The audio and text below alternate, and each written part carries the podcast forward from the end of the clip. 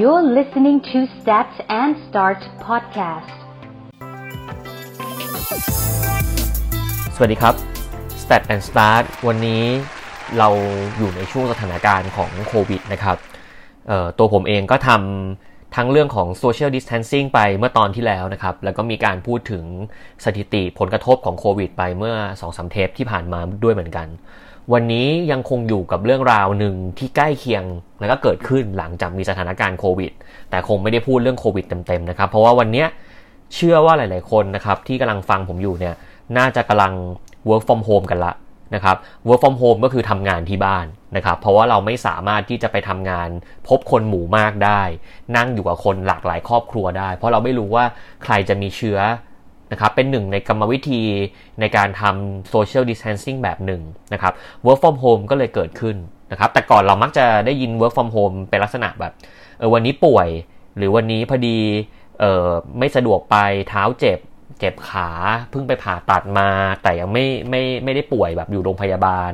แต่ว่าไม่ได้พักอะไรแล้วแหละแต่มันเดินเหินลำบาก ขออนุญาต work from home นะครับก็จะเป็นคำที่เราคุ้นกันในในฐานะคนทำงานเงินเดือนเนี่ยก็จะ เคยได้ยินคำนี้อยู่นะครับ แต่พอวันนี้เรากลายเป็นเขาเรียกว่า fully work from home ละกัน ก็คือพนักงานเกือบ 90%ของทุกๆ องค์กร บางองค์กรเนี่ยจะเหลือประมาณแบบ 10%แต่บางองค์กรอาจจะไม่เหลือเลย เป็น fully digital ก็คืออยู่บ้านหมดเลยเนี่ย ตรงเนี้ยมันทำให้ทุกๆ คนต้องเข้าใจบทบาท เข้าใจ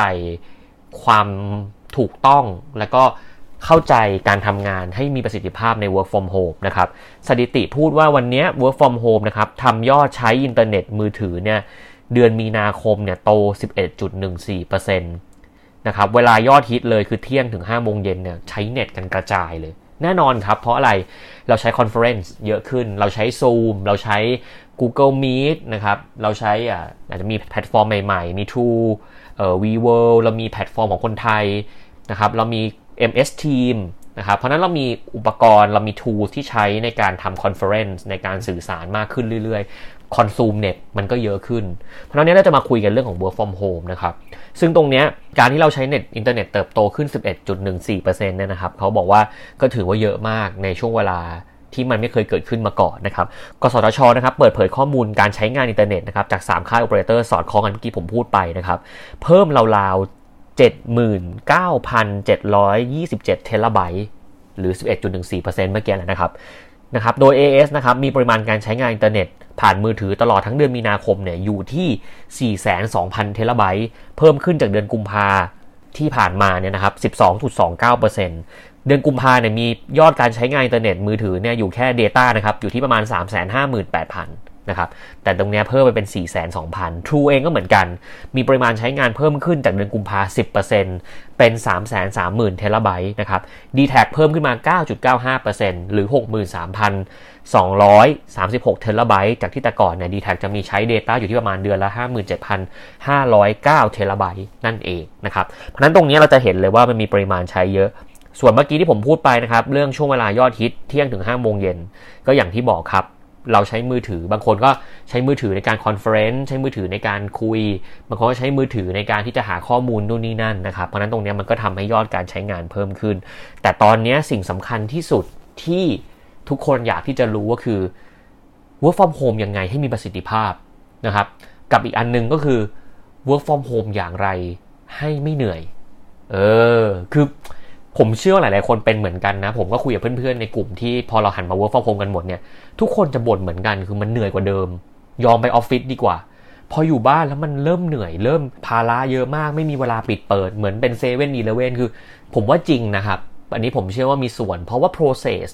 หรือเพราะว่ามันอยู่ไกลกันเนี่ย มันเลยเพิ่มปริมาณการสื่อสารเข้าไปอีก แต่เดิมมันเป็น on ground มันเป็นอะไรได้ มันเป็นออฟไลน์นะครับ แต่พอตอนนี้มันเป็นดิจิทัลหมดละ การทำ work from home เนี่ยมันเลยทำให้มันมีระบบระเบียบความจุกจิกเยอะขึ้นนะครับ ซึ่งตรงนี้ผมว่าหลาย ๆ คนเป็น แล้วก็หลาย ๆ คนอยากรู้ว่าจะทำยังไงให้ work from home มีประสิทธิภาพนะครับ ตรงนี้ผมชอบบทความหนึ่งของเพจคาโจชิมากนะครับ ที่เขาพูดถึงเรื่องของความยากในการ work from home แบบคนไทยนะครับ เพราะว่ามุมมองของคนไทยเนี่ยไม่ได้เหมือนคนต่างชาติ แล้วก็คนไทยเองก็ไม่ค่อยได้ทำงานแบบดิจิทัลกันแบบแบบนี้มาก่อนนะครับ เพราะนั้น สมัยก่อนเนี่ยเรา work from home ก็แค่ตอนช่วงประท้วงกันถูกไหมครับ ตอนนี้สิ่งสำคัญที่สุดเลยที่เราต้องเข้าใจก่อนนะครับ แล้วก็มองว่ามันไม่เหมือนกันก็คือการ work from home เนี่ยมันไม่ใช่วันหยุด มันไม่ใช่ vacation อันนี้สำคัญมาก mindset หรือ attitude ของคนที่ work from home ที่บ้านต้องยอมรับก่อนว่า ถ้าเราชินกับการที่อยู่บ้านคือหยุดเราจะทำงานไม่ได้ เพราะนั้นเราต้องเปลี่ยน mindset ก่อนว่า คำว่า work from home ไม่ใช่การหยุดนะครับ มันคือการย้ายสถานที่ทำงานมาอยู่ที่บ้าน เพราะฉะนั้นคุณก็ยังต้องทำงานตามกะเวลาอย่างเคยนะครับ นั่งอยู่บนโต๊ะทำงานคล้ายๆเวลาแบบเดิมๆนะครับ เพราะนั้นคุณต้อง standby ตลอดเวลานะครับ คุณต้องอยู่บ้าน มันไม่ใช่การพักร้อนนะ เพราะนั้นอย่างแรกสุดสำคัญมากก็คือการ work from home ไม่ใช่การหยุดอยู่กับบ้านนะครับ เราเราทำงานนะครับ เพราะนั้นเราต้องมีเซตเวลาเข้า แล้วก็มีเซตเวลาออกถูกไหมครับแล้วเราก็ต้องมีกระบวนการในการ standby ตัวเองตลอดเวลา เพราะมันมีปัญหาอย่างหนึ่งคือ บางคนพอเราทำงานที่บ้านปั๊บเคยชินครับ พอต้องประชุมหรืออะไรมักจะลืมมาอยู่บ้านบางครั้ง มานอนเล่นโซฟาบ้าง มาเล่นไถมือถือไปเล่นกับน้องหมา น้องแมว แล้วก็ทำให้เสียงานเสียการ เพราะมันอยู่บ้านไงมันไม่ได้แบบ ถูกฟอร์สให้ออกมาทำงานที่ออฟฟิศแล้วไม่ได้เจอสิ่งเหล่าพวกนี้ถูกไหมครับ อยู่บ้านบางคนยัง work from home นั่งทำงานบนเตียงยังได้นะถูกป่ะครับแต่พอพอมันเป็นเรื่องของงานแล้วอยากได้ประสิทธิภาพการทำงาน productive เนี่ยก็ต้องยอมรับก่อนว่าเราต้อง stand by ตัวเองนะครับต้อง stand by ตัวเองเหมือนเราว่างเหมือนเราอะไม่ใช่ว่างสิเหมือนเราพร้อมตลอดเวลา เวลามีการทำงาน เวลามีการเรียกประชุมด่วน เวลามีการเรียก direct report จากหัวหน้าเรา หรือมีการต้องเข้าไป involve กับปาร์ตี้อื่น เราต้องพร้อมตลอดเวลานะครับ ปัญหาหลักก็คือการไม่พร้อมทำงาน เพราะฉะนั้นกฎการทำงานเนี่ยคุณคาโจชิเขียนไว้ดีมากๆเลยนะครับ ก็คือต้องมั่นใจว่าทำงานได้จริง ๆ และไม่เหลวไหลตัวเราเองนะครับ เราต้องกำหนดช่วงเวลาการทำงานเราให้ชัด ว่าเราตอกบัตรสมมติบางที่ทำงาน9โมงเช้า9โมงเช้าคุณเข้างานอะปกติคุณเลิกงาน6โมง6โมงเย็นอะฉันมีเวลา9โมงถึง6โมงเย็นรวมพักตอนเที่ยง 1 ชั่วโมง ตรงนี้คุณต้องบริหารเวลา ต้องรู้ว่าคุณเริ่มเมื่อไหร่จะจบเมื่อไหร่นะครับ หรือบางครั้งถ้าคุณทำงานเนี่ยมันอาจจะดีเลย์หน่อยเป็นทุ่มหนึ่งสองทุ่มเนี่ยมันเป็น nature นะ เราอยู่ออฟฟิศบางครั้งเราก็เลิก late บ้างอะไรบ้าง แต่พอเป็น work from home ก็อย่าไปคิดมากกับมันว่าเฮ้ยทำไมไม่เลิกว่าทำไมไม่เลิกเลยทำไมยังดึกดื่น แต่มันจะต้องมี limit ที่พอดีนะครับผมส่วนตัวเชื่อว่า มันไม่มีใครทำงานตลอดเวลานะครับเพราะนั้นเราต้องมีวันหยุดมีวันพักมีการออกจากงาน เพราะเราต้องเซตก่อนว่าโอเค วันนี้ถ้าเป็นตามตารางปกติงานไม่ได้เยอะมาก ฉันก็เข้า9โมงสมมติเข้า9โมงออก6โมงเย็น6โมงเย็นคือฉันจบ ฉันจะไปพักไปอาบน้ำไปล้างสวนไปล้างจานไปทุ่งทำนู่นทำนี่ไปคุยกับแม่คุยกับยาย อย่างเงี้ยคือต้องเซตตัวเลขของเวลาให้ชัดเจนนะครับอีกอย่างหนึ่งก็คือใครไม่พร้อมคุยงานไม่ได้เนี่ยต้องมีผลกับการเป็น performance review คนที่มี direct report มีน้องในทีมหรืออะไรต้องคุยกับน้องให้ชัดเจน ต้องบอก expectation ไปชัดเจนว่าเรา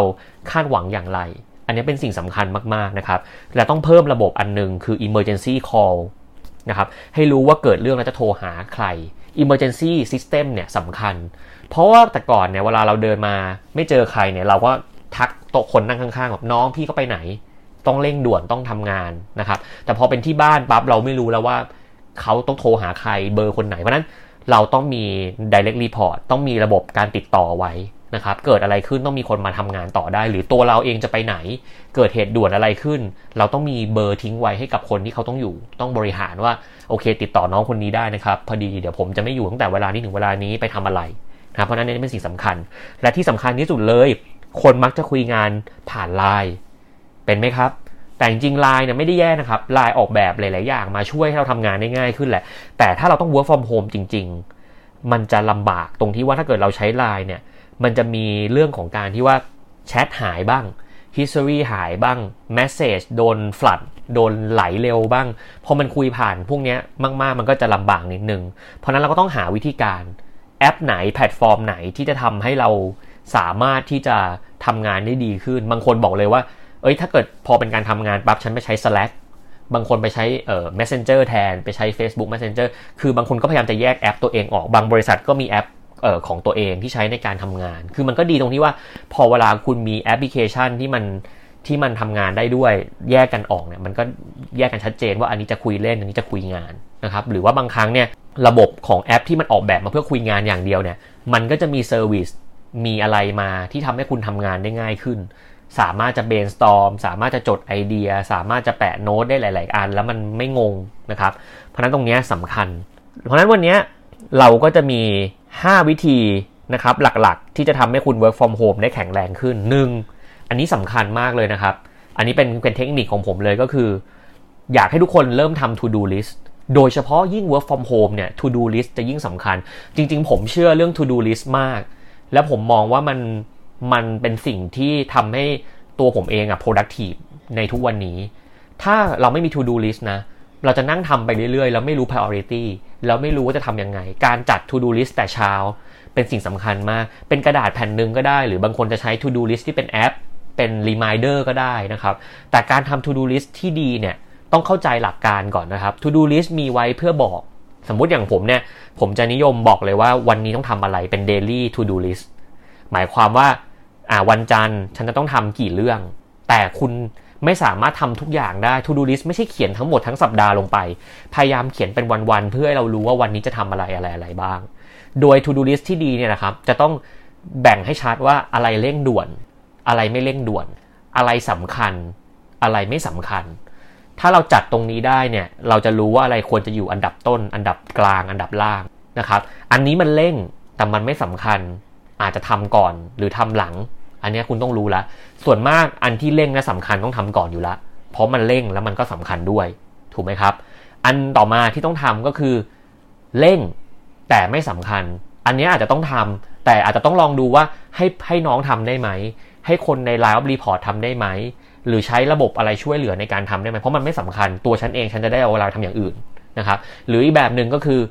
สำคัญแต่ไม่เร่ง อันนี้ต้องวางให้ชัด ต้องมีโน้ตไว้อีกแผ่นหนึ่งว่า อันนี้ยังไม่เร่งนะ แต่อีก 3 วันต้องใช้ละ เพราะนั้นถ้าเกิดเราทำอันที่เร่งและสำคัญเสร็จแล้ว เราควรจะมาทำอันที่ไม่เร่งแต่สำคัญไว้ไหมนะครับ อันนี้อีกแบบหนึ่งและอันที่ไม่เร่งและไม่สำคัญ ก็อาจจะไม่ต้องเขียนถูกไหมครับ เพราะนั้นการทำ to do list ทุกวันจะทำให้คุณสามารถจะ achieve daily goal ของคุณได้ และยิ่งคนหลาย ๆ ท่านที่มีกิจการหลายอย่าง พอ work from home คราวนี้มันตีกันมั่วเลย ผมเชื่อว่าจะคนที่มีทำงานประจำด้วย เปิดเพจด้วย ขายของด้วยนู่นนี่นั่นน่ะ มันจะตีกันหมด ตีไปตีมาคุณต้องแบ่ง คุณต้องทำเหมือนเดิม เวลางานที่คุณเคยไปออฟฟิศคุณก็ต้องทำเหมือนอยู่บ้านแล้วอยู่ออฟฟิศคุณก็ไม่สามารถทำงานอื่นได้ ถ้าคุณไม่ว่างจริง ๆ เพราะมันไม่เพราะมันทำไม่ได้เวลาคุณไปออฟฟิศคุณก็ไม่สามารถมาทำงานเสริมได้ในบางกรณี เพราะนั้นคุณต้องเข้าใจก่อนว่า คุณต้องยก office feeling มาไว้ที่บ้านนะครับและต้องช่วยกันทำ และสิ่งสำคัญอย่างที่ 2 ก็คือ คุณต้องสร้างบรรยากาศให้เหมือนที่ทำงาน อันนี้ผมว่าสำคัญมากเลยนะ environment พอเรามาทำงาน work from home จริงๆอะ่ะเราจะเริ่มรู้สึกแล้วว่าทำไมบ้านต้องมีโต๊ะทำงานจริงๆแต่ก่อนนะผมเป็นคนไม่ชอบทำงานที่บ้านเลยนะ ผมอยากให้บ้านเหมือนที่ที่พัก เวลากลับมาบ้านคือไม่อยากทำงานแล้ว แต่พอตอนนี้ต้องมา work from home แล้วเราไม่ทำสถานที่ทำงานอะมันรู้สึกแบบ เออมันไม่ได้ถูกออกแบบมาให้ทำงานอะ เพราะอะไรรู้ป่ะหนึ่งนั่งนานๆก็ปวดหลังถูกไหมครับ พอ นั่งมากๆก็ปวดนู่นปวดนี่เป็นออฟฟิศซินโดรมอีกทำงานไม่ได้อีกบางคนมานอนประชุมทุกวันก็ไม่ไหวร่างกายก็ไม่ดีปวดเมื่อย เพราะว่ามันไม่ได้ถูกออกแบบสถานที่ให้เหมาะการทำงาน ตอนนี้ถ้าเรามองสถานการณ์โควิดเราอาจต้องอยู่จนถึงสิ้นเดือนนี้จนถึงกลางเดือนหน้า ผมว่าถือเป็นสิ่งที่ดีที่เราจะหามุมมุมหนึ่งที่จะทำให้มันกลายเป็นที่ทำงานที่ดีที่สุดของเรา แล้วทำตรงนั้นให้มันดีแล้วช่วยให้เราสามารถจะ productive ได้มากขึ้นสำหรับผมสถานที่ทำงานที่ดีควรจะเป็นที่ที่หนึ่ง เป็นพื้นที่ที่มีความสงบนะครับเพราะว่าเราคุยงานเนี่ยเพราะเราอยู่บ้านเนี่ยเรามีคนนู้นคนนี้คนนั้นเนี่ยมันตีกันมันแย่งกันมันวุ่นวายอยู่เนาะบางคนจะดูหนังบางคนจะฟังเพลงอย่างพ่อแม่เราเขาก็ไม่ได้ทำงานกับเราเขาก็ต้องร้องเพลงทำเพลงมันก็จะทำให้เราแบบไม่มีสมาธิ เพราะนั้นมุมการทำงานก็เป็นมุมที่มีความสงบ มีสมาธิ แสงเพียงพอ อากาศถ่ายเทนะครับมีการป้องกันที่ดี มีแสงเข้าถึง แล้วก็เป็นมุมเป็นโต๊ะ ที่สามารถจะนั่งได้นานๆ เป็นเก้าอี้ที่นั่งได้ปรับปรับได้ให้เราสามารถจะทำงานได้อย่างมีประสิทธิภาพ เพราะนั้นเรื่องนี้ก็สำคัญบรรยากาศในการทำงาน อย่างที่ 3 ก็คือยังไงก็ตามทำงานที่บ้านนะครับ เวลาพักก็ต้องมีอยู่ดี ไม่ใช่ว่าพอเราไปทำงานที่บ้านแล้วเราก็ไปบ้าจี้ตามคนอื่นที่แบบว่าไม่เราทำงานนู่นนั่นเลยยังไงก็ตามเนี่ยการทำงานก็คือการทำงาน เวลาพักก็คือเวลาพัก ถ้าเราพักเราก็ต้องรู้ว่าเราพัก เราก็ต้องให้ความสำคัญกับเวลาพักเช่นเดียวกันนะครับ เพราะฉะนั้นผมหวังว่าเราจะมีความชัดเจนกับการที่ว่าเออเราเลิกงานแล้วนะ เราก็เลิกงาน ไม่ใช่เราไปอ่านอยู่ผมเชื่ออย่างหนึ่งนะ ถ้าเราเลิกงานแล้วเรายังไปอยู่ในกลุ่มไลน์ยังไปนั่งอ่าน ข้อความที่เขาคุยงานกันอยู่อะผมว่าอันเนี้ยอาจจะต้องลองบอกตัวเองก่อนว่า มันสำคัญมากไหม ถ้ามันไม่ได้สำคัญมาก คุณก็พักได้ไม่เป็นไร ไม่ต้องไปดูมันตลอดเวลาหรอกนะครับ เพราะฉะนั้นตรงเนี้ย ต้องจัดเวลาให้ชัดเจน แล้วต้องมีการทำ time management นะครับอีกอย่างหนึ่งที่สำคัญมากเลยคือคุณต้องใช้เทคโนโลยีที่ดีเข้ามาช่วย เพราะว่าการอยู่บ้านเนี่ยมันต้องใช้แอป ต้องใช้เทคโนโลยีหลายอย่างนะครับ ไม่ว่าจะเป็นแอป Zoom แอปอะไรพวกนี้หรืออีเวนต์ใช้ Schedule ใช้ Google Calendar นะครับใช้นู่นใช้นี่เทคโนโลยีจะกลายเป็นสิ่งสำคัญมาก บางคนเนี่ยรู้เลยว่าอยู่บ้านแล้วแบบต้องหันมาใช้ตัวช่วยเยอะ อุปกรณ์ในการ brainstorm แพลตฟอร์มในการที่จะช่วย brainstorm มันมีหลายอันมากเลยนะครับ อย่างบางคนต้องทำเชิงลึก ก็จะมีแพลตฟอร์มในการ draft agenda แพลตฟอร์มในการทำ marketing journey หรืออะไรเงี้ย มันจะเริ่มมีสิ่งพวกนี้เข้ามาช่วยเราได้เยอะขึ้น ผมว่าช่วงนี้เป็นการปรับตัวเรานะครับ เป็นสิ่งที่ดีที่เราจะเริ่มหันมาเลยแล้วบอกว่าฉันจะเริ่มหาเทคโนโลยีที่ช่วยทำให้ฉันทำงานได้ดีขึ้น เป็น digital service หรืออะไรก็ได้ พอคุณหมดโควิดไป คุณกลับไปทำงาน คุณจะมีเครื่องมือเยอะมาก ที่คุณใช้แล้วคุณเป็นละ วันนี้เราถูกฟอร์สให้ต้องทำงานแบบดิจิทัลจริง ๆ เราก็ต้องเริ่มที่จะหาตัวช่วย ยกตัวอย่างนะครับ คุณลองเชื่อมาหลาย ๆ คนใช้ Chrome Google Chrome เนี่ย แต่ไม่เคยรู้ว่ามันมีสิ่งที่เรียกว่า Chrome extension อ่าอย่างเงี้ย คุณอาจจะต้องไปดูตรงนั้นเยอะ ๆ หน่อย extension ใน Chrome เนี่ยมันเหมือนเป็นแอป มันเหมือนเป็นตัวเสริมที่ไปติดอยู่ใน Chrome แล้วมันจะเป็นเครื่องมือเล็กๆ เหมือนบุ๊กมาร์กครับ ติดอยู่แล้วมันเราโหลดเครื่องมือหลายๆอย่างได้ มันมีหลายๆ อันที่น่าสนใจมากเลยคุณสามารถเอาไปใช้ในการทำนู่นทำนี่นั่นได้เลย ตรงนี้ถ้าเกิดแต่ก่อนคุณไม่ได้ทำงานที่บ้านคุณจะใช้ทำไม เพราะคุณมีอาจจะมี 2 หน้าจอ หรือคุณมีนู่นมีนี่มีคนคอยทำแต่พอคุณอยู่ที่บ้านแล้วเนี่ยต้องทำงานหลายอย่างเนี่ยเครื่องมือพวกนี้มันช่วยได้ ช่วยเล็กๆน้อยๆอย่างดี ผมจะมีเครื่องมือหนึ่งที่ผมชอบก็คือ Pocket Pocket เนี่ยมันเป็นเครื่องมือที่เวลาเราเจออะไรที่ชอบในเว็บเนี่ยเรา เป็น extension แบบหนึ่งของ Chrome นะครับ เราก็กดเซฟแล้วมันจะไปอยู่ใน Pocket ช่วยเก็บได้เร็วขึ้น ไม่ต้องมาเซฟแล้วไปอยู่ในที่หนึ่งมันจะแบบไม่คละไม่ไปกระจัดกระจาย ไม่ไปเยอะไปลอยในเดสก์ท็อปให้มันวุ่นวายนี่จะเป็นวิธีการหนึ่งลองลองตั้งหลักหาตัวช่วยดูก่อนนะครับ ว่าเราจะใช้เครื่องมืออะไรที่จะเข้ามาช่วยเราทำงานได้ง่ายขึ้น ตรงนี้สำคัญ เพราะนั้นตรงนี้ผมว่า 4 ข้อนี้ค่อนข้างสำคัญ ข้อต่อไปก็คือ การทำงานที่บ้านให้ดีเนี่ยนะครับ ต้องบริหารจัดการเออนอกเหนือจากพื้นที่ในบ้านแล้วก็ต้องคุยกับคนในบ้านด้วย ข้อนี้ก็สำคัญนะครับ เป็นข้อสุดท้ายละ คือบางครั้งเนี่ยคนในบ้านเขาไม่เข้าใจ เพราะว่าบางครั้งบางคนต้องยอมรับนะอยู่คอนโดอยู่อะไรแบบนี้มันก็ไม่ได้เหมือนอยู่บ้านมันไม่ได้มีพื้นที่หลากหลายเหมือนบางท่านนะครับ ก็ต้องสื่อสารกับคนในบ้านก่อนว่าเฮ้ยผมมีความจำเป็นจะต้อง work ที่บ้านนะ ผมอยากจะนั่งทำงาน แต่ว่าต้องใช้พื้นที่ส่วนกลาง ตรงนี้จะขอย้ายทีวีตรงนี้ไปไว้ในพื้นที่ข้างนอกได้ไหม คือ อย่างเงี้ยคือการสื่อสารกับคนในบ้าน ไม่ใช่แค่จัดพื้นที่อย่างเดียวนะครับ ถ้าคุณจัดพื้นที่ไปแล้วคนในบ้านเดินผ่านตะโกนทุกวันทุกวันทุกวัน ก็ยังเป็นแบบเดิมอยู่ดี เพราะฉะนั้นตรงเนี้ยผมว่าสำคัญเลยที่เราจะต้องดูแลแล้วก็บริหารพื้นที่แล้วก็สุขภาพจิตสุขภาพกายเราให้ดี และสามารถจะทำงานได้อย่างมีประสิทธิภาพนะครับ วันนี้ก็จะเน้นการคุยเรื่อง work from home กันนิดนึงนะครับ ส่วนสุดท้ายนะครับที่เราจะแชร์กันวันนี้ก็ ผมมีความเชื่ออย่างหนึ่งกับการ work from home นะครับก็คือจริง ๆ การ work from home เนี่ยมันเป็นจุดเริ่มต้นของโมเดลอะไรหลาย ๆ อย่างเลยนะ หลาย ๆ คนเคยพูดว่าโมเดลที่วันหนึ่งจะเป็นทำงานข้างนอก 4 วัน work from home 1 วัน หยุด 2 วัน เคยมีหลาย ๆ ประเทศลองทำผมว่าอันเนี้ยไม่แน่นะครับ วันหนึ่งมันจะเกิดขึ้น เพราะนั้นถ้าเกิดวันนี้คนไทยทุกคนถูกฟอสให้ทำงานแบบ work from home เป็น แล้วงานได้ประสิทธิภาพเหมือนเดิม มันคือการพิสูจได้ว่า ถ้าอนาคตฉันจะมีกลไก มีระบบที่ทำให้คุณ work from home ได้ 1 วันต่อสัปดาห์ เออ มันน่าจะดีนะ จริง ๆ ผมเชื่อนะว่ามันดี เพราะว่าการที่เราให้มี work from home ได้หรือจริง ๆ ถ้ามันเป็นในอนาคตมันไม่ได้มีโควิดแล้วมันคือ work from anywhere เพราะว่าความความคิดสร้างสารรค์หรือมุมมองของการเปิดโลกหรือไอเดียเนี่ยบางครั้งมันไม่ได้มาจากพื้นที่ปิดๆหรือพื้นที่เดิมๆทุกวันนะครับถ้าเกิดเราทำงาน work from home กันได้เนี่ยบางครั้งอาจจะแบบเออทุกวันศุกร์ บริษัทฉันให้ work from home work from anywhere คุณจะไปคาเฟ่ก็ได้ทำอะไรได้ แต่เรามีเครื่องมือนี่ เรารู้แล้วว่าวิธีการ work from home เป็นยังไง เพราะนั้นก็อยากทุกคนมองว่าเออการ work from home เนี่ยมันมีข้อดีอะไรบางอย่าง แล้วมันก็ต่อยอดไปวันใดวันหนึ่งได้ วันหนึ่งคุณต้องทำงานกับคนที่อยู่ต่างจังหวัด ดูแลเซลล์หลาย ๆ ภาค ถ้าเกิดคุณใช้ระบบ work from home แบบนี้ไปแอพพลายไปไปทำให้ระบบการสื่อสารทางไกล ประชุมทางไกลมันแข็งแรงขึ้น ผมว่ามันก็เป็นการยกระดับธุรกิจองค์กรให้แข็งแรงขึ้นอีกครั้งหนึ่งเหมือนกัน นะครับณวันนี้ทุกคนกำลังถูกบังคับให้เป็น fully digitized ด้วยสถานการณ์โควิด เพราะฉะนั้นตรงนี้ผมว่าเราควรจะเรียนรู้ แล้วทำให้ตัวเราเองอะปรับสภาพตัวเราให้ทำบนเนี้ยดีที่สุด คนที่เก่งคือคนที่ปรับตัวได้ แล้วสามารถจะหาวิธีการในแต่ละเรื่องที่ฉันต้องเจอได้ ผมว่าอันนี้สำคัญ แล้วอยากให้ทุกคนหาแพทเทิร์นการทำงานที่บ้านที่ดีที่สุดในแบบตัวเองให้ได้นะครับ วันนี้ก็หวังว่าจะเป็น คลิปสั้นๆนะครับที่มาชวนคุยแล้วก็ได้ประโยชน์กลับไป ถ้าวันนี้ใคร